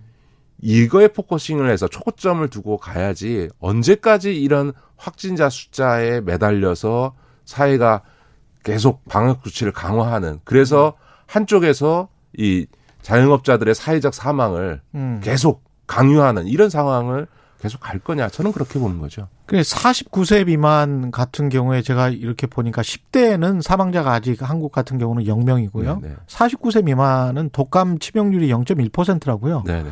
근데 그것보다 낮은 것을 확인했고 맞습니다. 49세 미만은 50대부터는 독감 치명률보다는 조금 높더라고요. 예, 예. 그러니까 근데 지금- 이제 60세 이상은 확 높아지니까 예, 맞습니다. 그러니까 지금은 이제 예. 사실은 코로나에 있어서 코로나 19가 주는 어떤 생물학적인 위협의 핵심은 사실 60대 이상 맞- 고령자층이거든요. 맞습니다. 예, 예. 그러니까 그 부분에 어쨌든 우리의 의료 시스템 인력을나 시스템이나 인력을 집중 배치해서 음. 그거를 독감 수준으로까지만 끌어내릴 수 있으면 그러면 예. 이- 정말 정말 with 코로나 해야 되는 거죠. 그럼요. 이제. 더 이상 예. 사회적 방역 조치 하지 않고 with 독감 우리가 이런 말 안 하잖아요. 그렇습니다. 그냥 네, 평, 네. 평상시로 돌아가야 되는 거죠. 예.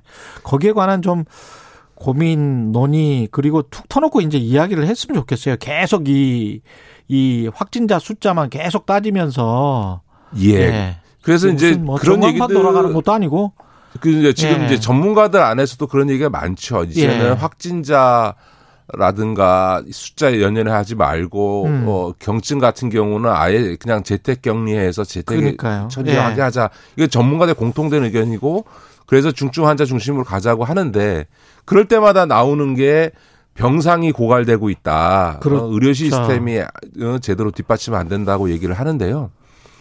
저는 이것도 참 어처구니 없는 게 우리나라가 전 세계에서 그 병상 병실. 공급률이 인구 만 명당 가장 높은 나라입니다. 우리나라가 네. 의료가 그, 이 보험은 건강보험으로 공적 보험이지만 의료 시스템의 90%가 의료, 그러니까 민간이기 때문에 병상 보급률은 전 세계에서 우리나라가 탑이거든요. 최고인데. 예. 각종 지표가 그렇습니다. 실제로. 예, 예, 실제로 그런데 병상이 모자란다. 아마 외국 사람들이 보면 웃을 겁니다. 그러니까 무슨 얘기냐 하면 민간 병원들이 병상을 안 내놓고 있는 거거든요. 음. 그리고 또 한편에서 보면 정부가 그러면 민간 병원한테 그냥 공짜로 달라고 할 수는 없으니 네. 비용을 충분히 지불하고 병상을 차출하면 되는 거예요. 음. 그런데 정부가 이런 국가 재정을 투입해서 충분한 보상을 하고 민간 병원의 병상을 차출하면 될 일을 그거를 아, 제대로 안 돈을- 하면서 그만큼 돈을 주면 되네. 예, 진짜 주면 생각하면. 되는 건데 그걸 제대로 안 하면서 네. 자영업자들한테 영업 제한 가해서 예. 자영업자 개인들의 손실을 강요하는 형태로 지금 되고 있는 거거든요. 그러니까 아, 그러네요. 생각해 보니까. 그러니까 국가는 바- 병상 확보를 위한 의료 시스템 확보를 위한 재정을 줄이면서 자영업자한테 수- 손실을 강요하는 이런 역, 이 방역 조치만 강화하는 이런 방식으로 가서는 안 된다. 오히려 아 그래서 앞서도 말씀드렸던 것처럼 방역 조치를 더 이상 강화하면 안 된다. 예. 미드 코로나 기조는 계속 유지하고 그것으로 인해서 지금 겨울에 확진자 확 늘어난 이 상황은 국가가 예산을 저는 몇 조를 투입하는 한이 있어도 음. 병상을 충분히 보상해서 민간 병원으로부터 차출해야 된다는 예. 거죠. 우리나라는 코로나 저 중증 환자가 만 명, 이만 명, 삼만 명, 오만 명이 돼도 감당할 만한 병상을 확보할 수 있습니다. 이게 병상 수와 관련된 통계는 분명히 지금 저도 똑같이 봤기 때문에 전 세계 국가들 인덱스가 나오거든요. 근데 우리가 진짜 압도적으로 높아요. 특히 다른 이제 미국이나 이런 나라들과 비교를 하면 정말 대단히 훌륭한 국가인데 지금 삼성 서울병원의 예. 병상이 2,200개인데요. 예. 그거 1% 20개 차출했다가 10개 1.5% 차출하는 것 같고 아. 두세 달을 끌었어요. 딱 아. 10개 병상을 확보하는 문제를 갖고 사- 삼성 서울병원에 몇 달을 끌다가 겨우 지금 30몇 개를 지금 확보해 놓은 거거든요. 그러니까 2,200개 중에서 예. 30몇 개만 지금 차출하고 있는 거예요. 그러니까 민간 병원 입장에서는 코로나 환자를 받게 되면은 감염이나 뭐 이런 것들 때문에 다른 일반 환자가 싫어하니까 뭐 이렇게 되는 겁니까? 그렇죠. 이제 병상을 확보하게 되면 이게 예. 음압 병상이고 하여간에 중환자 음. 병상이니까 음. 그 병상 수 못지않게 한 층을 어떻게 해야 된다든지 그렇죠. 하는 등 그렇죠. 병원에 영업 손실이 발생하겠죠. 그렇죠. 환자를 못 받으니까. 예. 그 점에 대해서는 국가가, 국가가 보상을 해줘라. 충분히 그냥 저는 과감하게 충분히 보상해줘서 병상을 차출하고 그러면서 사람 생명 살려라. 그, 렇죠 그렇게 아. 하고 대신에 방역 조치 강화하지 않고 with 코로나 기조를 유지하는 게 맞다는 겁니다. 그리고 이런 얘기들도 하세요. 아니 그렇게 병상을 많이 차출하면 병, 예. 저 기존 병원에 있는 환자들은 어떡하라냐 이런 얘기인데 실제로 종합병원 이용해 보시면 알다시피 그 종합병원의 입원은 몇 달 전부터 예약해서 하는 거거든요. 무슨 맞아요. 응급 환자용 병상은 당연히 유지가 우리가 이- 돼야죠. 우리가 홍당기 부총리가 아니지 않습니까? 네. 그러니까 그런 점에서 예.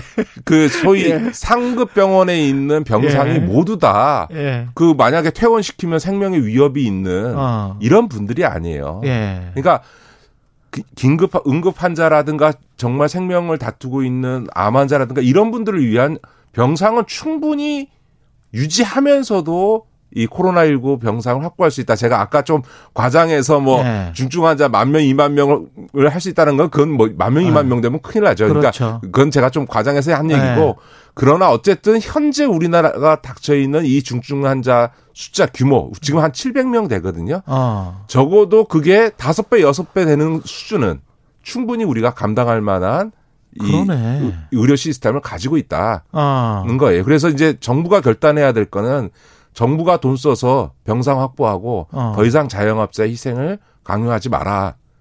저는 이게 기조가 돼야 된다고 생각합니다. 같은 맥락으로 지금 이재명 후보도 그렇고 김종인 국민의힘 총괄 선거 대책위원장도 뭐 100조 원 이야기 하지 않습니까? 네, 네, 이게 네. 위기 국면이다. 이런 어떤 뭐랄까요 논의 시각에 관해서는 동의하십니까? 저는 뭐 윤석열 후보가 50조 얘기했다가 예. 저 김종인 후보가 그걸 김종인 위원장. 음, 자, 김종인 자꾸 위- 김종인 후보라고 그래요 사람들이. 네 맞습니다. 예. 예, 김종인 위원장이 그거 묶고 더블해서 지금 100조를 만들었잖아요. 예. 그때 그랬더니 이제 국민의힘에서 아 그건 아니고 50조가 맞다 100조 예. 얘기한 거는 추가적으로 대비하자는 거다 이렇게 얘기를 하는 게 아마 그랬을 거예요 지금 100조가 화끈하게 지원해 주는 것 같은 효과가 나지만 100조 얘기하면 이재명 후보의 기본소득 갖고 재원 대책 없다 없는데 이게 어떡하냐라고 아. 맨날 추궁해 왔는데 예. 이재명 후보의 기본 소득 예. 전체가 120조거든요. 궁색해지네. 그러니까 예. 이제 만약에 음. 소상공인 지원 100조를 얘기해 버리면 음. 저 이재명 후보의 기본 소득에 대해서 재원 대책 없는 포퓰리즘이다라고 비판할 수 있는 농구가 없어지니까 갑자기 이제 이거를 어 수습한 건데요. 그러니까 음. 저는 이렇게 선거 때 뭐 50조다 100조다 이렇게 그 숫자 갖고 이 얘기하는 거는 굉장히 무책임한 예. 얘기고요. 예. 다만 어쨌든 이 자영업자들에 대해서는 지원이 그 불가피한데 이것도 좀 잘 봐야 되는 게요. 그 언론에서 자꾸 그 손실 지원이나 이런 걸 해줘도 당연히 모든 지원에는 사각지대가 있기 때문에 제일 어려운 분들만 부과시켜서 마치 언론을 보고 있으면 모든 자영업자들이 다 지금 엄청나게 정말 망하기 일보 직전이고 손실보상금은 쥐꼬리만 하고 그런 것 같은데 사실은 객관적 지표상으로는 이미 그 자영업의 매출은 이미 코로나 국면 이전으로 회복하신 분들이 3분의 2가 넘고요. 예. 에, 이분들 중에서는 실제로 자기 손실 규모보다 훨씬 많은 보상을 받은 분들이 더 많습니다. 음. 문제는 코로나19로 인해서 직격탄을 받은 몇 개 업종들이 있습니다. 여행업이랄지 예, 뭐. 예, 예. 예. 뭐 헬스클럽이라든가 뭐 건강관리 특히 뭐 뭐 예를 들어 2차 가는 맥주집 뭐 이런 그렇죠, 데들이 그렇죠. 이제 예. 직격탄을 맞은 건데 이들한테는 충분한 보상이 이루어지지 않은 게 맞고 뒷골이 보상인 게 맞는 거죠. 음. 그러니까 그러니까 확실히 피해를 받은 분들에게는 확실히 지원을 해주고 맞아요. 예. 방식으로 가야 되는 거 아닌가 저는 그렇게 보는 예. 거죠. 마지막으로 이 공매도 전면 재개 고승범 금융위원장이 필요성을 다시 한번 언급했습니다. 네네네. 언젠가는 가야 할 길이다. 어떻게 생각하세요? 예, 저희가 지금 주식시장의 발전을 위해서 그 이 MSCI라 그래서 모건 스탠리 그렇죠. 지수에 예. 그 들어가야 한국이 그 선진국 지수로 들어가야 선진국 됩니다. 지수로 들어가야 그러면 이제 우리나라 증시가 몇 단계 발전해 간다는 거는 이제 모두가 받게 됩니다. 예, 예. 예, 알게 되고 예. 실제로 우리가 MSCI에 들어가게 되면 우리나라 주식 시장이 그 국제적으로 인정받으면서 주가가 전체적으로 주가. 지수가 올라가는 효과가 있을 거거든요. 예. 그리고 그 혜택은 우리 개미들도 다 받을 거기 때문에 그렇습니다. 개미 투자자들도 근데 이제 이 MSCI에 진입하려면 음. 공매도를 금지하거나 부분 제한하는 거는 global standard에 맞지 않기 때문에 그거가 모순됩니다. 그렇죠. 그러니까 이제 이건 판단이 이런 겁니다. 예. MSCI를 들어가려고 하면 공매도를 전면하는 방향으로 예. 갈 수밖에 없는 거고요. 이 공매도를 제한하거나 금지하려고 하면 MSCI를 못 가는 거죠. 계속 이 수준으로 네, 예. 그런 그런 예. 점에서 보면 투자자 입장에서 저는 전체적으로 보면 MSCI에 들어가는 것이 예. 훨씬 더 바람직하기 때문에 지금 중국과 우리가 같은 그 투자 시장에 놓여 있기 때문에 MSCI 선진국 지수로 편입돼야 네네. 사실은 다 다른 레벨업이 되는 거거든요. 그렇죠. 그래서 예. 이제 이런 점에서는 우리 개미, 개미 투자자들께서도 음. 우리가 이 MSCI 선진국 지수에 진입하는 게 투자자 입장에서도 분명히 음. 어, 주가상으로 이익이기 때문에 이걸 들어가는 데 있어서 공매도 문제가 걸림돌이 된다면 음. 그동안 공매도에 대해서 개인 투자에 많이 비판을 해왔습니다만 좀 용인할 수밖에 없는 거 아닌가 저는 그렇게 네. 오늘 말씀 감사하고요. 김기식의 식센스, 예, 김기식 더 미래연구소 소장이었습니다. 고맙습니다. 네, 고맙습니다. KBS 1라디오 최경련의 최강시사 듣고 계신 지금 시각은 8시 46분입니다.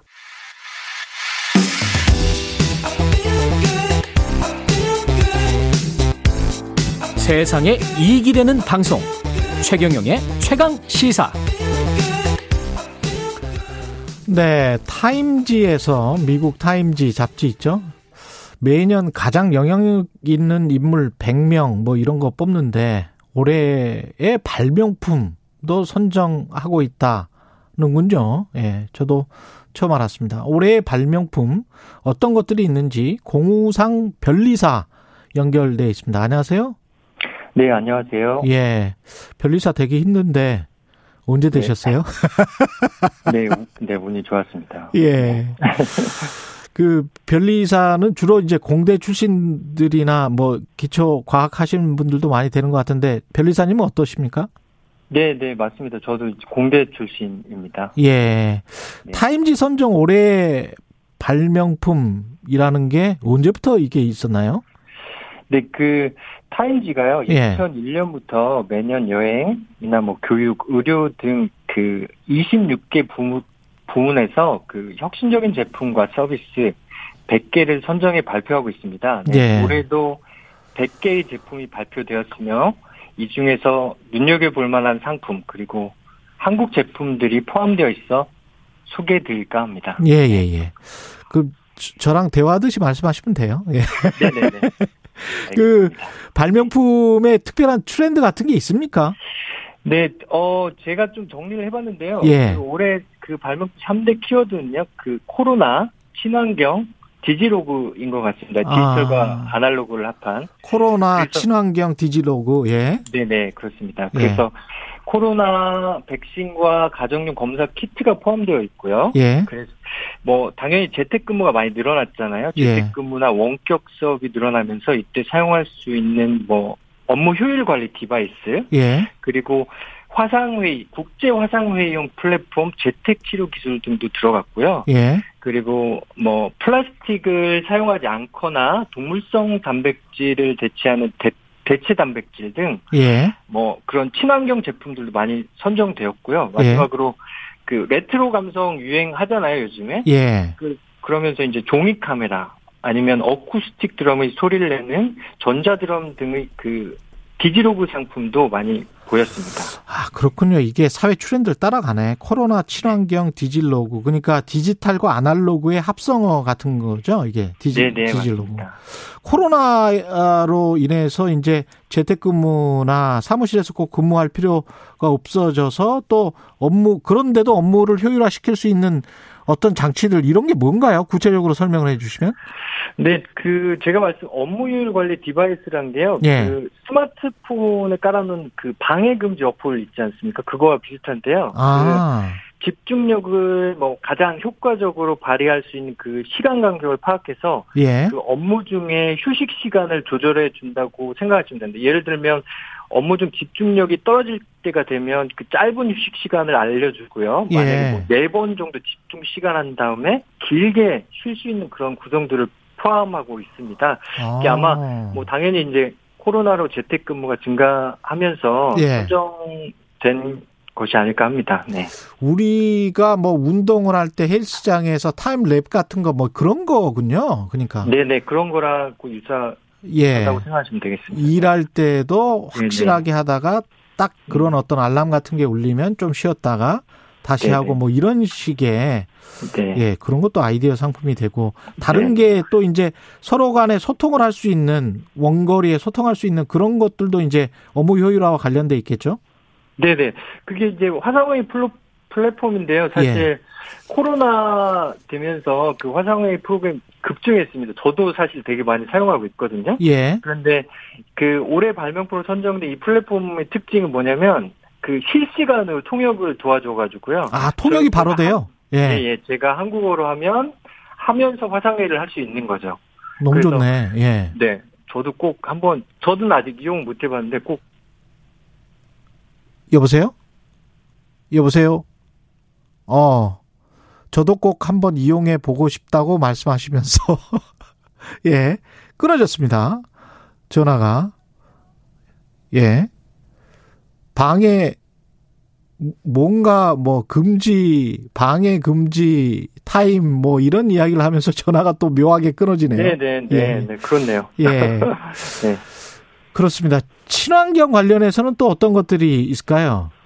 친환, 친환경이요? 예. 예, 뭐, 요즘에 그 대체 단백질 관련 상품들이 많거든요. 그래서 뭐 전통적인 그 동물성 다- 단백질 대신 해가지고 예. 뭐 식물이나 곤충, 해조류, 뭐 미생물 등을 이용해서 인공적으로 단백질을 만들어서 그 아. 동물성 단백질 맛과 식- 식감을 구현하는 비슷하게. 게 있어요.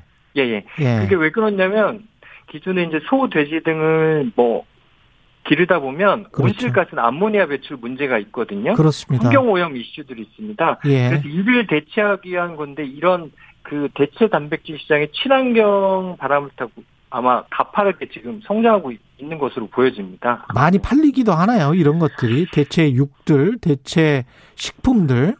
네네, 요, 요런 것들이 요즘에 이제 최근에 채식주의자들이 되게 증가하고 있잖아요. 예. 그래서 대체 단백질 관련 상품들도 여러 가지 포함되어 있거든요. 음. 예를 들면 식물성 참치라든지 예. 들어보셨는지 모르겠지만 꿀벌 없이 만들어지는 꿀 아, 그리고 배양 닭고기 이런 것들이 있는데요. 예. 뭐 식물성 참치는 뭐 참치가 아니고요. 예. 무, 해조류, 대나무, 뭐 대나무 섬유질 같은 거 넣어가지고 이렇게 만드는 건데 맛이. 당연히 예 미세 플라스틱이나 수은 섭취 염려 염려가 없겠죠. 예. 바다에서 하는 그런 참치가 아니니까. 예. 그리고 해양 생태계 파괴도 예방할 수 있겠죠. 맛은 식물성 참치지만 그 최대한 참치와 유사하게 잘 만들었다고 합니다. 그리고 예. 꿀벌 없이 만든 꿀이 있는데요. 신기하죠. 그 꿀과 그 동일한 분자를 가지고 있대요. 그래서 어. 맛과 꿀도 같고요. 영양학 적으로도 꿀과 동일한데 중요한 건 요꿀 꿀을 실험실에서 만든다고 합니다. 그리고 그리고 예. 배양 닭고기라는 게 있는데요. 예. 이게 이제 동물성 식품에서 비건 식품이라고 볼 수는 없는데 예. 음, 그게 다만 그 가금류 세포를 사용해서 대체 식품으로 만든 거예요. 그러니까 가금류 세포를 사용해서. 예, 예. 그러니까 도살장을 사용하지 않겠죠. 이 점이 좀 주목할 만하다고 할 것 같습니다. 디지로그 상품들도 간단하게 소개해 주십시오. 아, 디지로그요. 예. 뭐, 뭐, 디지로그에 이제 그 종이 카메라라는 게 있는데요. 예. 그게 이제 stone paper로 만들어진 조립식 디지털 카메라고 생각하시면 되는데요. 예. stone paper가 뭐냐면 예. 종래 이제 플라스틱 제품을 많이 썼잖아요. 그쵸? 요거를 대체하려고 이제 환경 이슈에 관심이 많아져가지고 예. 그걸 대체하기 위해서 채석장에서 버려진 돌을 사용해가지고 paper를 만든다. 그래서 stone paper거든요. 아. 당연히 예. stone paper는 당연히 일반 종이하고 다르게 그 내구성도 높고요. 방수가 잘 되는 장점이 있습니다. 그래서 이 종이 카메라 자체가 종이 카메라처럼 생겼는데 디지털 카메라고 SD도 들어가고 건전지로 작동하거든요. 그래서 어. 이게 이제 빈티지한 디, 디자인과 아날로그 감성, 여기에 이제 환경 문제까지 해결하면서 매우 주목을 받고 있습니다. 네. 혹시 마지막으로 한국 기업들도 이 발, 예, 예. 발명품에 혹시 들어간 제품들이 좀 있습니까?